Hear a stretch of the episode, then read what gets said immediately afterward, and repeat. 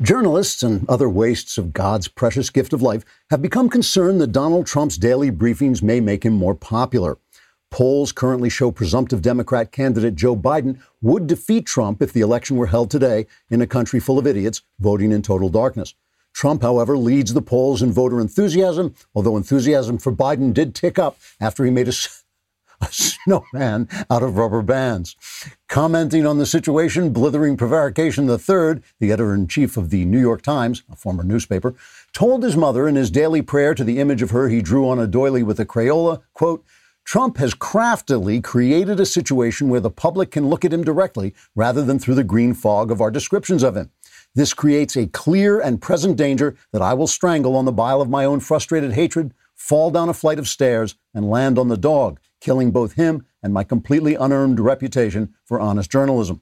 Clearly, this would be bad for the nation by making me look like a shrunken souled moral dwarf who doesn't even own a dog anymore. Unquote. To combat the problem, journalists have made several suggestions. For instance, when Trump gives his briefings, they may try putting their fingers in their ears and singing la la la in very loud voices in the hope that when they can't hear what Trump is saying, he ceases to exist. They've also thought of rising from their chairs as one, dropping their pants and mooning Trump, although they're afraid they might be mistaken for Brian Stelter. And they thought, they thought of just lying on the floor on their sides, turning in circles and screaming, I hate you, although they've been doing that for three weeks and it hasn't worked so far. Many journalists are so upset with the success of Trump's briefings, they almost wish Americans would stop dying so the briefings would stop. Almost. Trigger warning. I'm Andrew Klavan, and this is The Andrew Klavan Show. Life is tickety boo. Birds are winging, also singing hunky dunky doo. Ship shaped tipsy topsy, the world is zippity zing. It's a wonderful day, hurrah, hooray! It makes me want to sing. Oh, hurrah, hooray! Oh, hooray, hurrah! All right, a snowman out of rubber bands. Who writes this stuff? For some time, I've noticed that while I personally remain an absurdly jolly person, my perspective on the country and the world has grown kind of dark. I noticed this as I was finishing the last book of Another Kingdom. It occurred to me that while the book is clearly a story of faith and courage and hope, its view of human society is not what you would call particularly flattering. At one point, I actually considered whether I wanted to rewrite the book to make the world look less overwhelmed with corruption. And obviously, if you listen to the podcast, uh, I decided no, the truth is always best. The odd thing is that what bothers me about our current moment is not all the stuff I disagree with. It's the widespread fear of speaking simple truths. I can endure the rise of idiot socialism on the left, even the possible decay of our constitutional republic. History be like that sometimes. What has darkened my view is what I'll call the increasing police power of the empire of lies, the increasing willingness of powerful interests like corporations and politicians to shut down honest approaches to reality. It doesn't bother me a bit that thinkers should explore different views of gender, for instance. It bothers me enormously that you can lose your job for saying men and women are different. It doesn't bother me that people have reinvented racism as identity politics and intersectionalism. Tribalism is a human constant. What bothers me is that the challenge, this flagrant leftist racism, can cost you your livelihood and your reputation.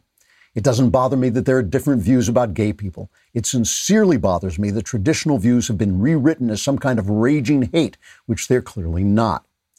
All of this arises from leftist ideas, Marxist ideas, specifically the idea that our values, our morals, our consciences are false constructs created by powerful interests, and they have to be deconstructed and remade by the all knowing left to ensure absolute human equality. The result is censorship enforced by lawsuits, firings, social media and news media mobbing, and the fear these sorts of practices create.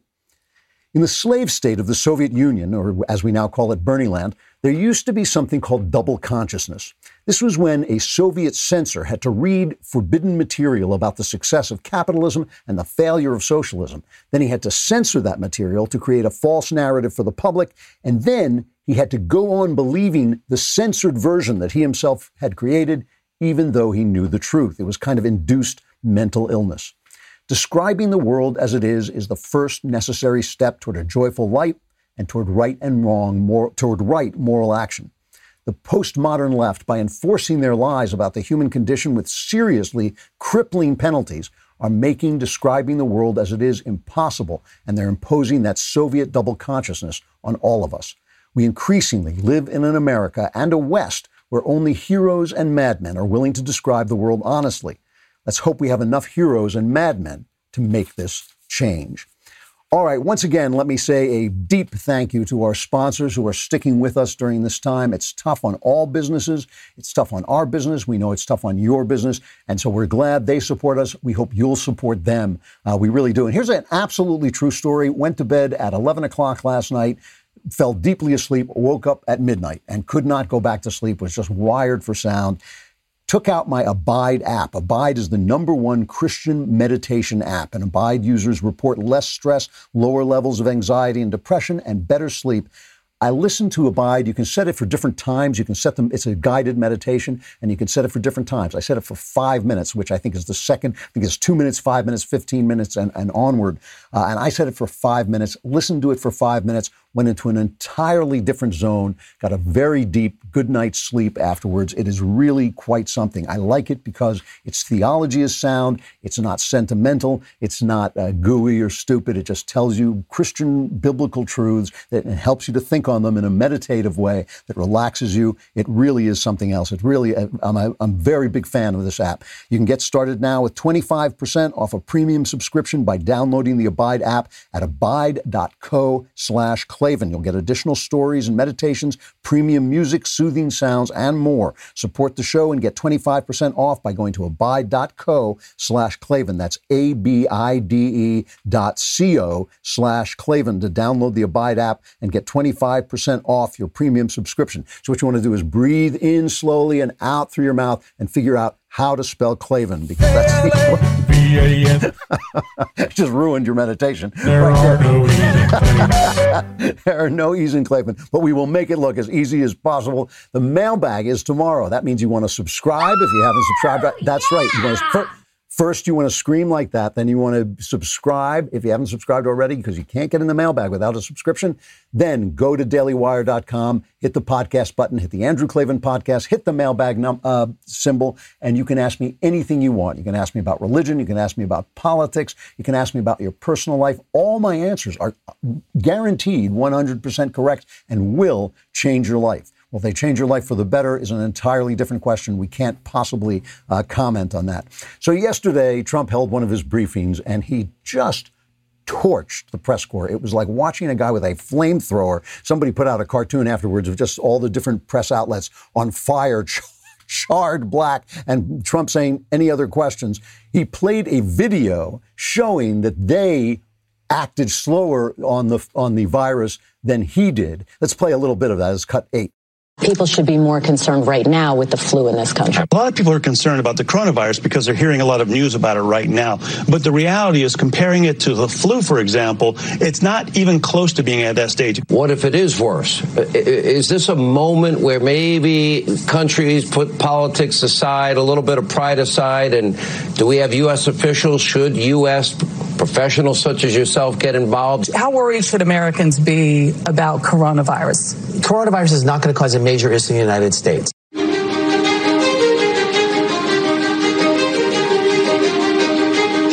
Well, we've asked them to accelerate whatever they're doing in terms of a vaccine.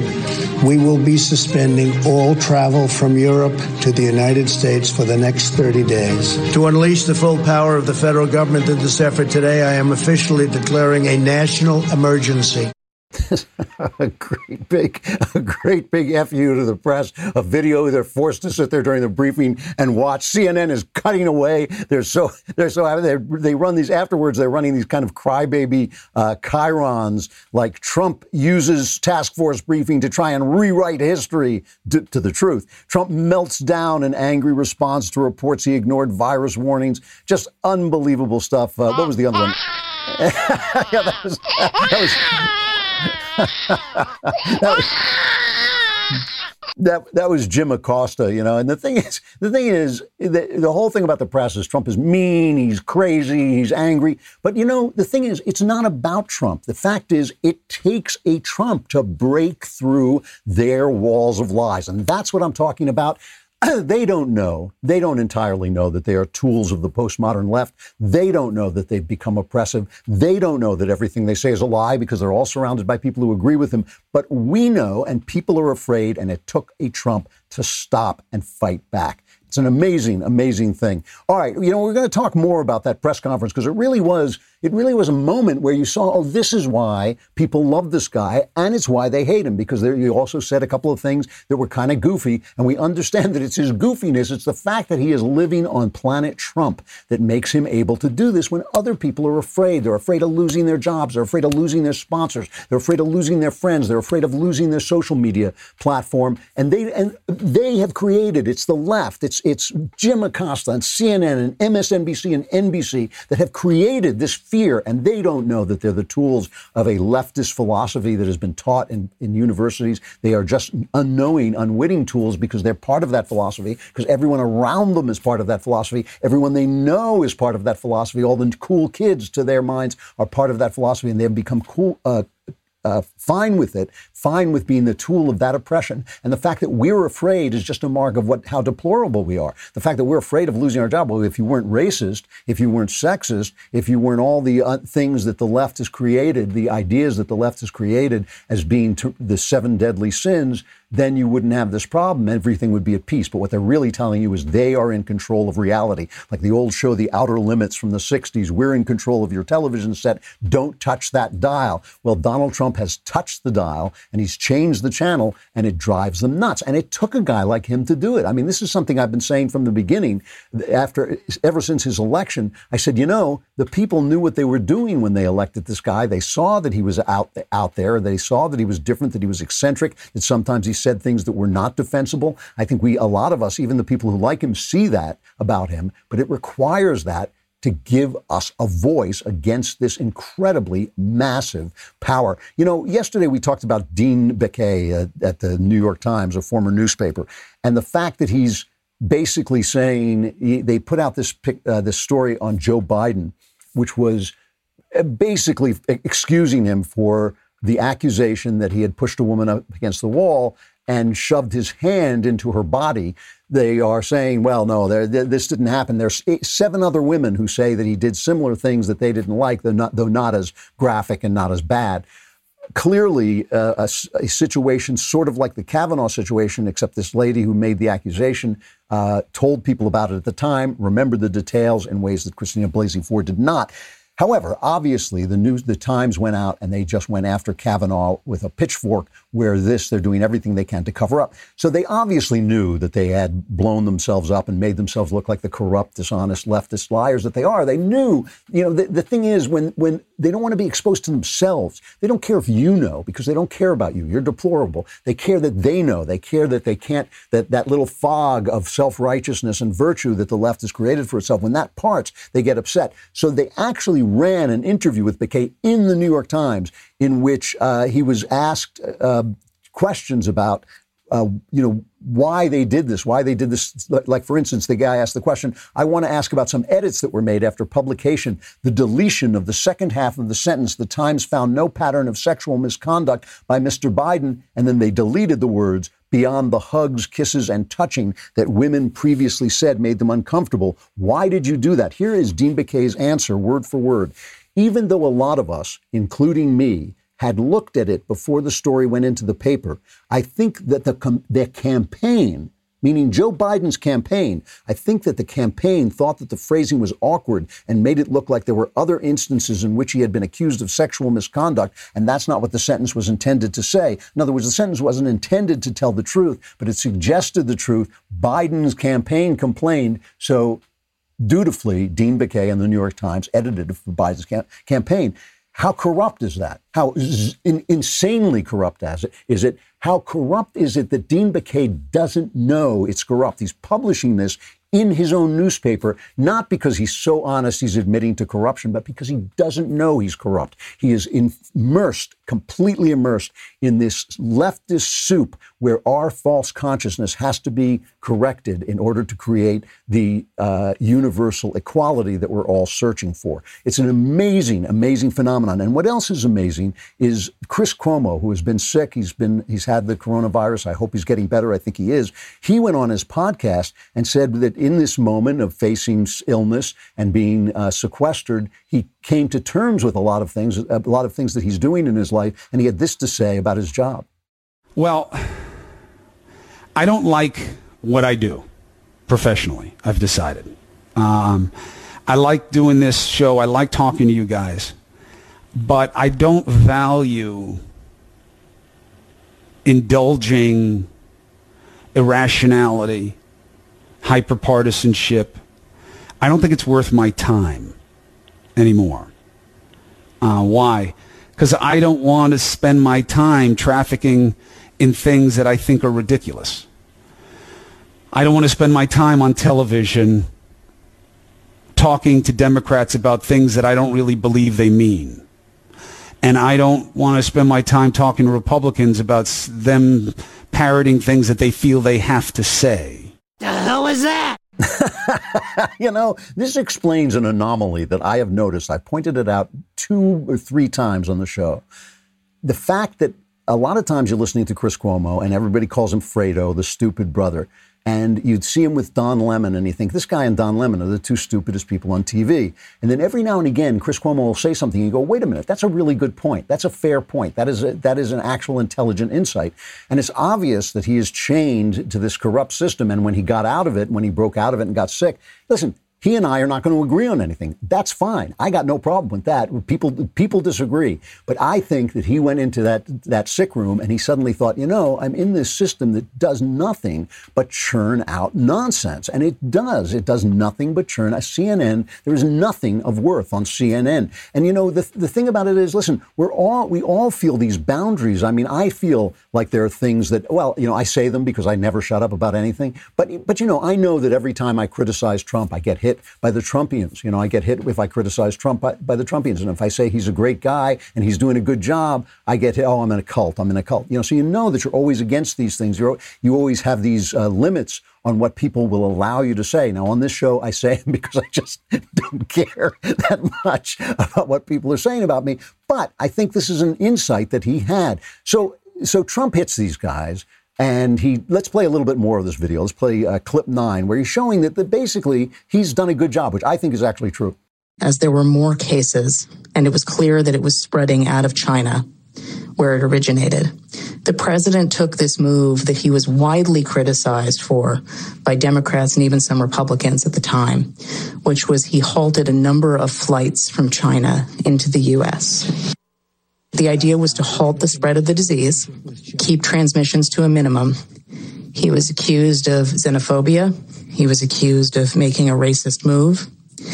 At the end of the day, it was probably effective because mm. it did actually take a pretty aggressive measure against the spread of the virus. His team is on it. They've been responsive late at night, early in the morning, uh, and they've uh, thus far been doing everything that they can do, and I want to say thank you.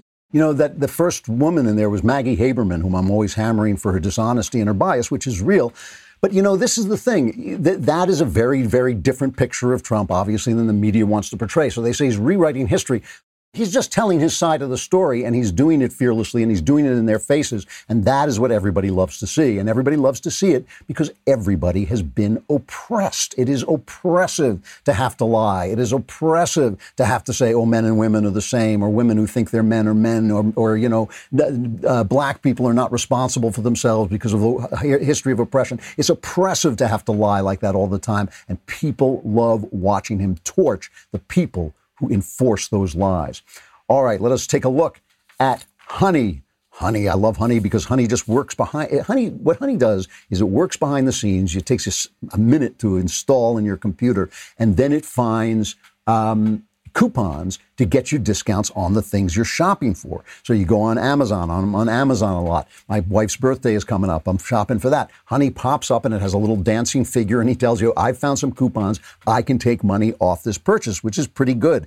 You know, it, it, Honey is free. It's a shopping tool that saves you money all the time, automatically finds the best promo codes and applies them to your cart, makes online shopping finally feel as easy as it's supposed to be. Imagine you're shopping on one of your favorite sites Target, Best Buy, Sephora, Macy's, eBay, Etsy, Walmart. They don't even list Amazon, which is where I get it all the time. When you check out, this little box drops down, and all you have to do is click apply coupons and you get a discount. Not using Honey is literally passing up free money. It's free to use and installs in just a few seconds. Plus, it's backed by PayPal, so you know it's good. Get Honey for free at joinhoney.com slash Andrew. That's joinhoney.com slash Andrew. All right, so then, then Trump goes on and he says something dumb. Uh, and, and it's just dumb. I, you know, as always, with Fauci and Trump both, I, have said this before. I, I admire Fauci because when I listen to what he actually said, as opposed to what the press said he said or the headline said he said. He was always being very clear. He's always saying things like, look, I don't want to make a, a, judgment here because these computer models get readjusted all the time. They're frequently wrong. It's never at the worst case scenario. It's not going to reach as, be as bad as this. But right now, our computer model says 200,000 deaths. Headline next day is 200,000 to die, Fauci says, you know? And this is what they do to him. And of course, to Trump, it's even it's even worse. It's unfathomable the way they take what he says out of context. However, he was, you know, they're now talking about reopening for business. We seem to have hit the peak. It's good news. The states are getting together and talking about it. The states, remember, I've said this a million times, all the people who are saying, oh, we're living in tyranny, the states do have a lot of what's called plenary power in enforcing health regulations that the federal government is not supposed to have. And so Trump says, I make the decision when the economy re- reopens. I have absolute power. There's cut three. If a governor issued a stay-at-home when you say my authority, the president's authority, not mine, because it's not me. This is when somebody's the president of the United States, the authority is total. And that's the way it's got to be. Total. Your authority is total. It's total. It's total. And the governors know that. So if, a, if a the governors know that. Now you have a couple of bands of, of excuse me, excuse me. You have a couple. Could you rescind that order? You have a couple of bands of uh, of uh, Democrat governors, but they will agree to it. They will agree to it. But uh, the authority of the president of the United States, having to do with the subject we're talking about, is total. No idea what he's talking about there. There's obviously there's no total power any supposedly anywhere in the United States of America. It certainly doesn't rest with the president and ha- how the states decide to reopen their economies. His his decisions at the federal level will, of course, be important. If Democrats uh, try to drag their feet, there'll be enormous pressure on to get him. But like, the, but the thing about it is, None of us believes this. I mean, you can love Trump to, till doomsday. Nobody believes that what he just said is true. It's not true. He doesn't have absolute power about anything. I mean, this is still America, America with the flu, but it's still still America. He doesn't have absolute power. It's going to be the states are going to have to make a lot of decisions. Uh, you know, uh, Gavin Newsom is going to have to decide when he wants to take off certain local orders that have uh, been put out about mask wearing and things like this. In Michigan, the governor is going to have to decide when she's going to take off her military uniform and the big Napoleon hat with a feather in it. Uh, that's for her to decide. She wants to walk around like that, goose stepping across the balcony of the state house. That's you know something that Trump can't stop her from doing. Obviously, he has tremendous power. But the reason the reason we don't care when Trump says dopey things, there's two two big reasons. Okay, one is he has not done one single thing. I cannot think, maybe, maybe I'm missing something. I cannot think of one single thing that Donald Trump, President Donald Trump, has done that has hampered my freedom. My constitutional freedom has not been hampered in one way that I can think of by President Donald Trump. Whereas, whereas people firing people or you know, hounding your sponsors or destroying your uh, uh, economic life and your livelihood because you said something that they disagree with and they have suddenly deemed it hateful, that does destroy your freedom. Barack Obama, you know, using the IRS to shut down uh, conservative voices during reelection, that does harm the process by which your freedom lives. Donald Trump has done none of that. So we know that Donald Trump says goofy stuff sometimes. He goes off the top of his, you know, he talks off the top of his head and he loves to troll the press and sometimes he makes all I don't know anybody. I don't know anybody who loves Trump so much that he is not sometimes made crazy by the things Trump says. But he doesn't do things. He doesn't do bad things where the press does. The Democrats do. The Democrats have done things again and again that have hampered our freedom, engineering that complete hoax about Russian collusion, impeaching the president over zippity do nothing, you know, uh, holding up, uh, distracting the nation, distracting the nation over absolutely nothing. These are things that do hamper uh, the, the, the right actions of government and do hamper our freedoms. And Trump doesn't do those things. And the, the second reason we don't mind is because the fact that Trump is a little bit nuts is why he has the courage to take them on. The fact that he does not lose a minute's sleep worrying about whether they call him a racist, worrying about whether they call him a sexist. He doesn't lose a minute's sleep over it. That takes a, you got to have a link missing somewhere. You've got to be just a little. You got you either have to be like me, living on another mental planet, or you have to be like Trump, who's living on this planet but just doesn't give a damn. And I think that that's one of the reasons we every now and again he says something like that. And we shrug. We shrug. He's not hampering my freedom. I don't care if he says that. Uh, if he does anything about it, I'll be. I'll, I will be the first person to acknowledge that he has stepped over the line. But he doesn't. The words come out of his mouth. He doesn't do a thing. Whereas, whereas they come after this thing, they, this false narrative they're always putting up. They, they. It's so amazing. They love Fauci because he is a medical expert. So his predictions have been catastrophic, right? He has to give Trump the bad news. That's his job. It's Trump's job to decide. It's Trump's job to decide whether to listen to Fauci. You can't blame Fauci for coming in and saying, look, the computer model says a gazillion people are going to die. That's what he's working with. That's what he has to do. You know, the idea that somehow he's to blame for that, he, you can hear when you actually listen to him and not to reports about him, you can hear that he speaks in a very careful way. It's up to Trump to decide. The fact that he went on TV and said, and I played it yesterday, and he didn't say, oh, Trump, you know, didn't start soon enough. This whole uh, argument, by the way, is an argument for babies. Nobody gets these things right all the way. I mean, uh, there's an argument for children. I don't even care about it, but I just have to put it forward because it's this false narrative. So he went out and he clarified that no, it was not Trump who was holding back. He's, this is cut five. The first and only time that Dr. Birx and I went in and formally made a recommendation to the president to actually have a quote shutdown in the sense of not really shutdown, but to really have strong mitigation.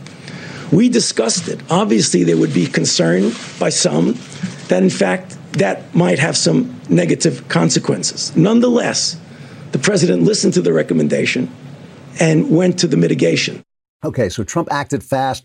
They hate this. So Paula Reid from CBS, she goes after him. In this interview, you said there was pushback. Yeah. Where did that pushback come no, from? No, it wasn't. And that was the wrong choice of words. You know what it was? When people discuss, not necessarily in front of the president, when people discuss, they say, well, you know, this is going to have maybe a harmful effect on this or on that. So it was a poor choice of words. There wasn't anybody saying, no, you shouldn't do that. Are you doing this voluntarily or did no, the president No, I'm doing it. I, everything I do is voluntarily. Please. Don't even imply that.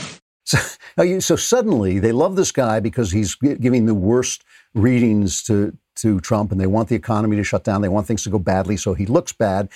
They love him, they love him, they love him. And then he says, you know, but Trump has acted really well. Suddenly he has no integrity. Suddenly he's not doing this voluntarily. Trump is twisting his arm behind his back and forcing him to say it. I mean, changed on a dime. And that's the thing. Now, Fauci's a big, powerful guy. He can deal with that. But not everybody can deal with that, right? Especially if your employer is doing it to you. If you have one opinion, you're a great guy. If you have another opinion, you're fired. You stink. You're nothing. You, are scum. You know, if you're going to host the Oscars, uh, you're great. You're wonderful. You're a black comedian. That's terrific. Oh, wait, you said something about gay people 20 years ago that they don't like. You're out. You can't have that job. That's the world we're living in. The press enforces that world. The press is part of that world. There's no, see, if the press were reporting on that world, if it were saying one side wants to censor everybody and make sure you get fired if you say things they don't like, and the other side, the other side says, no, we have to have free speech. If they were reporting on that world, I wouldn't be blaming them like this. But the fact is, they are that world. They're part of what makes that world go. Twitter is part of what makes that world go. Google,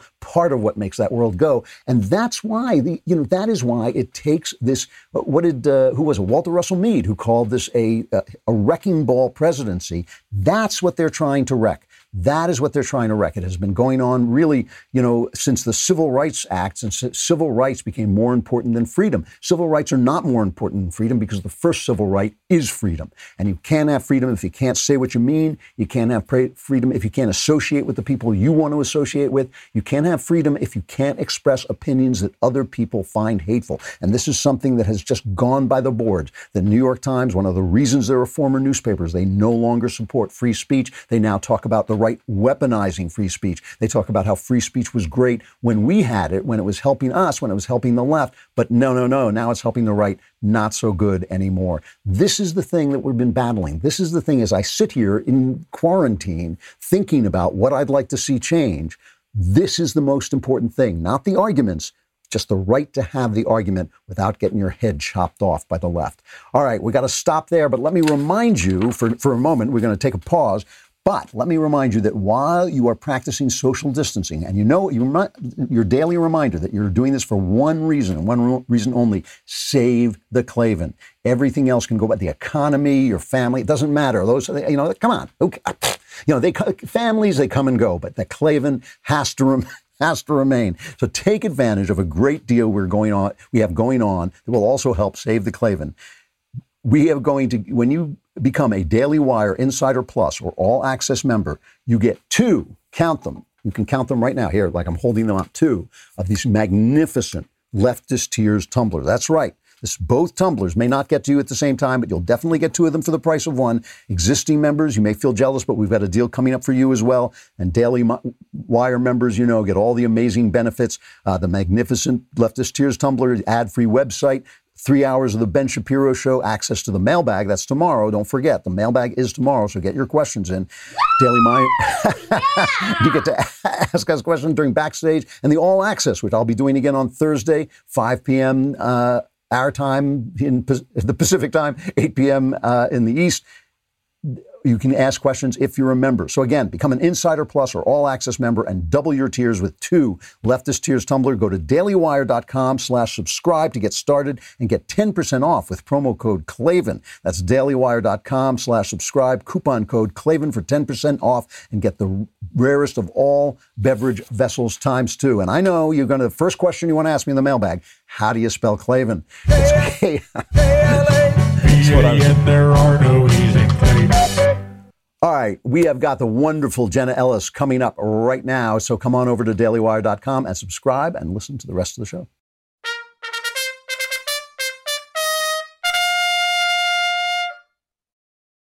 All right, Jenna Ellis is, of course, the secret president of the United States.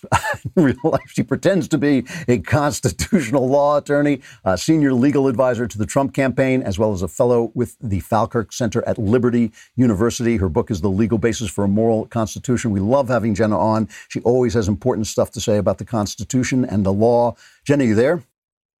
I am. Great to join you. It's great to join you. It's been too long since we have seen you. Um, so, so are you are you sheltering in place somewhere?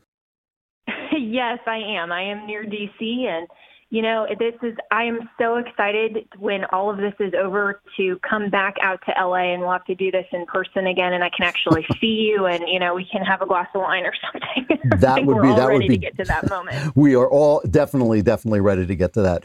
So let, let's start with this state uh, versus feds. I mean, obviously, Trump misspoke when he said he had absolute power to reopen everything. There is a balance of power here how much, how, but, but, I should mention, by the way, that Trump went on to say that he was going to work with the states and he was going to negotiate with the states and all this stuff. But where does the power lie in, in a situation like this? The, the states do have a lot of power, don't they?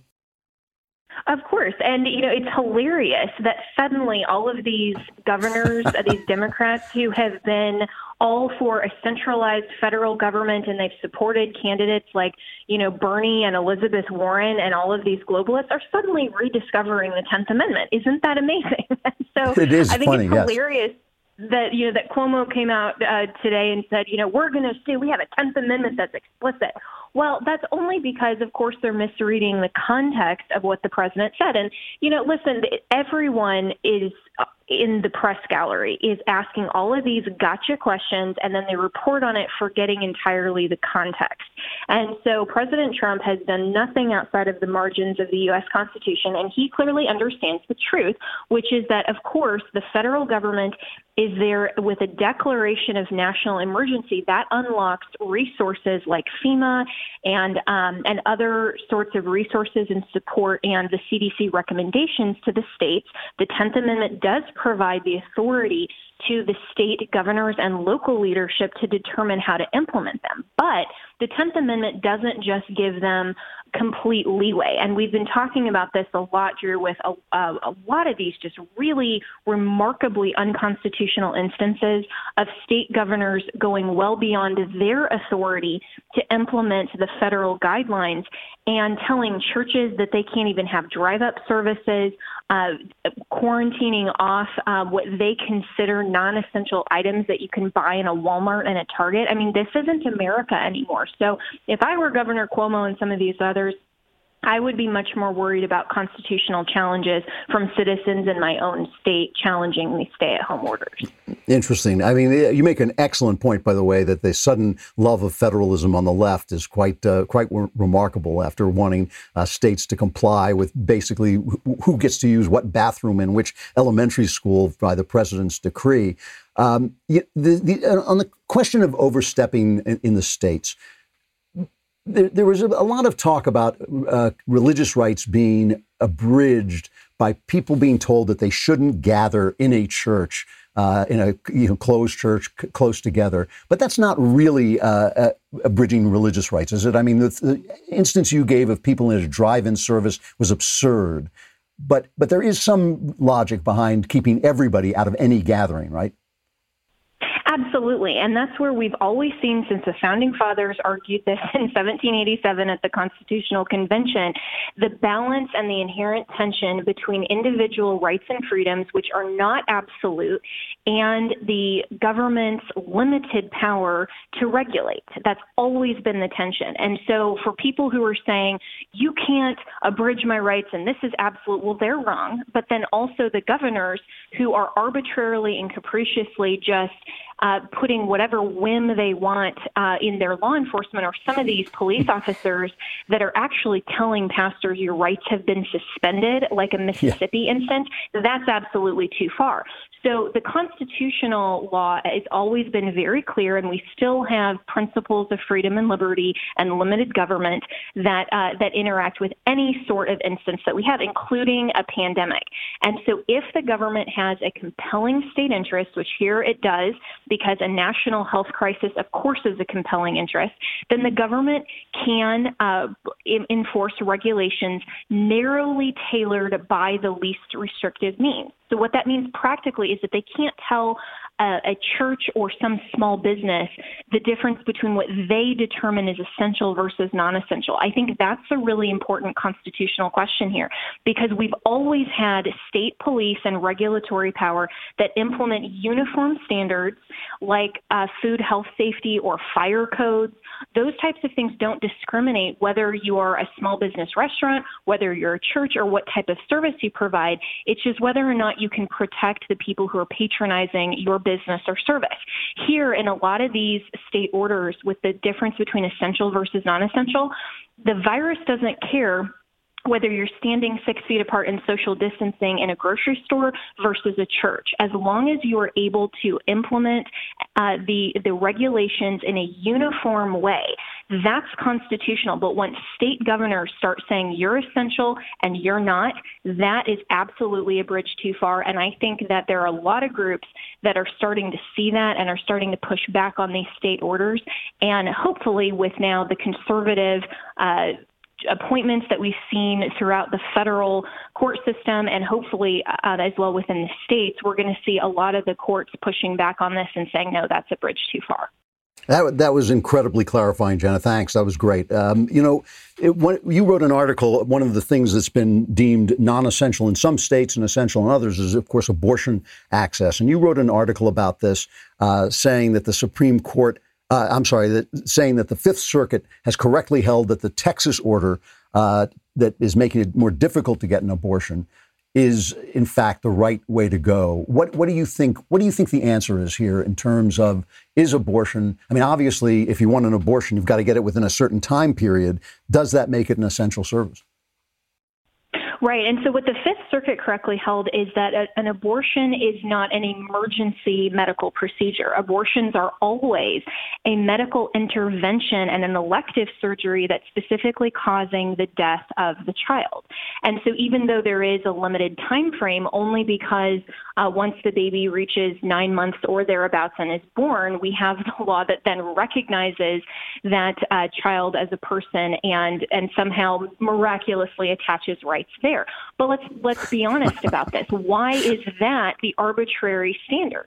So if we're if we're taking this um, from the science, then at no stage should an abortion actually be legal because what's the difference between nine months, nine years, ninety years? It's just the difference of where uh, the baby is in age, the human being is in age, and where they're physically located, inside the womb or out.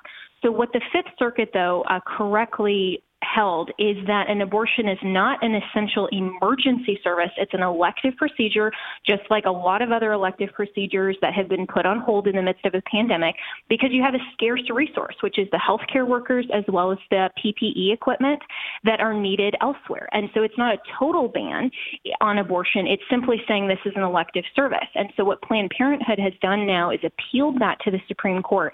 And I think, Drew, it's going to be very fascinating to see if our originalist conservative majority is going to actually correctly hold that an abortion is a medical intervention rather than a necessary uh, medical procedure. And if they shift the posture and the definition of abortion to accurately reflect what it is, I think we're going to start seeing the tide turning and hopefully eventually Roe versus Wade um, and that whole standard uh, repealed in this country because abortion absolutely is killing a child.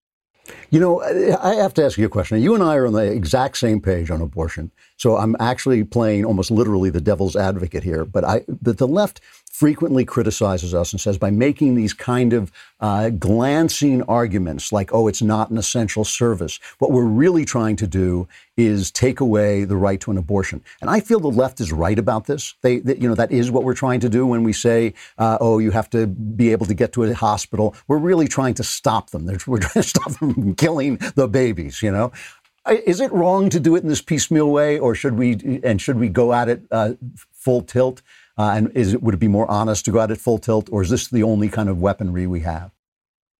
Um, you know, I think that's a good question. And the left has been so great at incrementalism, right? And mm-hmm. so if mm-hmm. the conservative majority is incrementally shifting the law back to where it should be, I don't see a problem with that. But I also don't think that this is um, just a textual argument or something that's a thin veneer because Roe versus Wade also, and, and Planned Parenthood versus Casey, all of these that have shaped abortion law in the United States, um, the left will still say what you just did, which is that a woman has a right to an abortion. That's not true. That has never been upheld in any court, including the United States Supreme Court.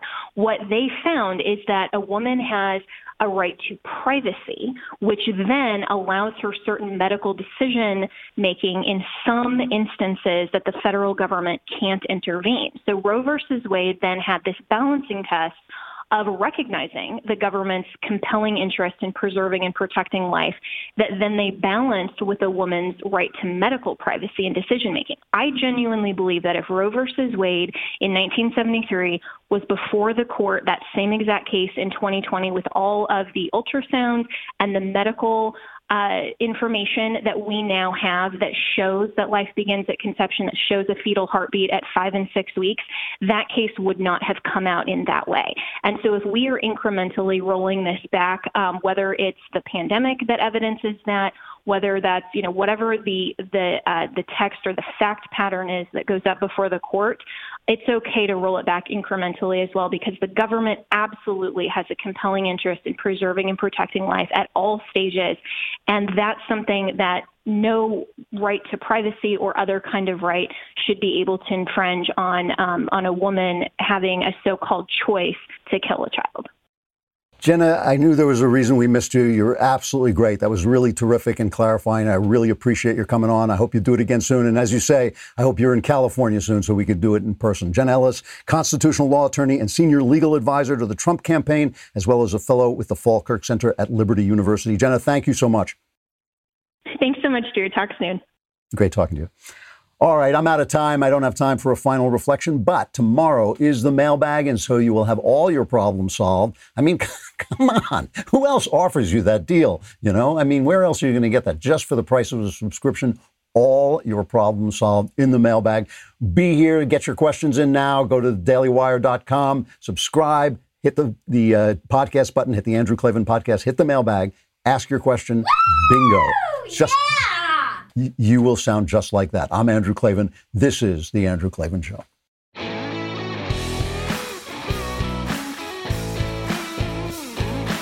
Hey, if you enjoyed this episode, don't forget to subscribe. And if you want to help spread the word, give us a five star review and also tell your friends to subscribe too. We're available on Apple Podcasts, on Spotify, wherever you listen to podcasts. Also, be sure to check out the other Daily Wire podcasts, including The Ben Shapiro Show, The Matt Walsh Show, and The Michael Knowles Show. Thanks for listening. The Andrew Klavan Show is produced by Robert Sterling and directed by Mike Joyner. Executive producer, Jeremy Boring. Technical producer, Austin Stevens. And our supervising producer is Mathis Glover. Assistant director, Pavel Wydowski. Edited by Adam Sayevitz. Audio mixed by Robin Fenderson. Hair and makeup is by Jesua Alvera. Animations are by Cynthia Angulo. Production assistants, McKenna Waters and Ryan Love. The Andrew Klavan Show is a Daily Wire production. Copyright Daily Wire 2020. You know, the Matt Walsh Show, it's not just another show about, about politics. I think there are enough of those already out there. We talk about culture because culture drives politics and it drives everything else. So my main focuses are life, family, faith. Those are fundamental, and that's what this show is about. I hope you'll give it a listen.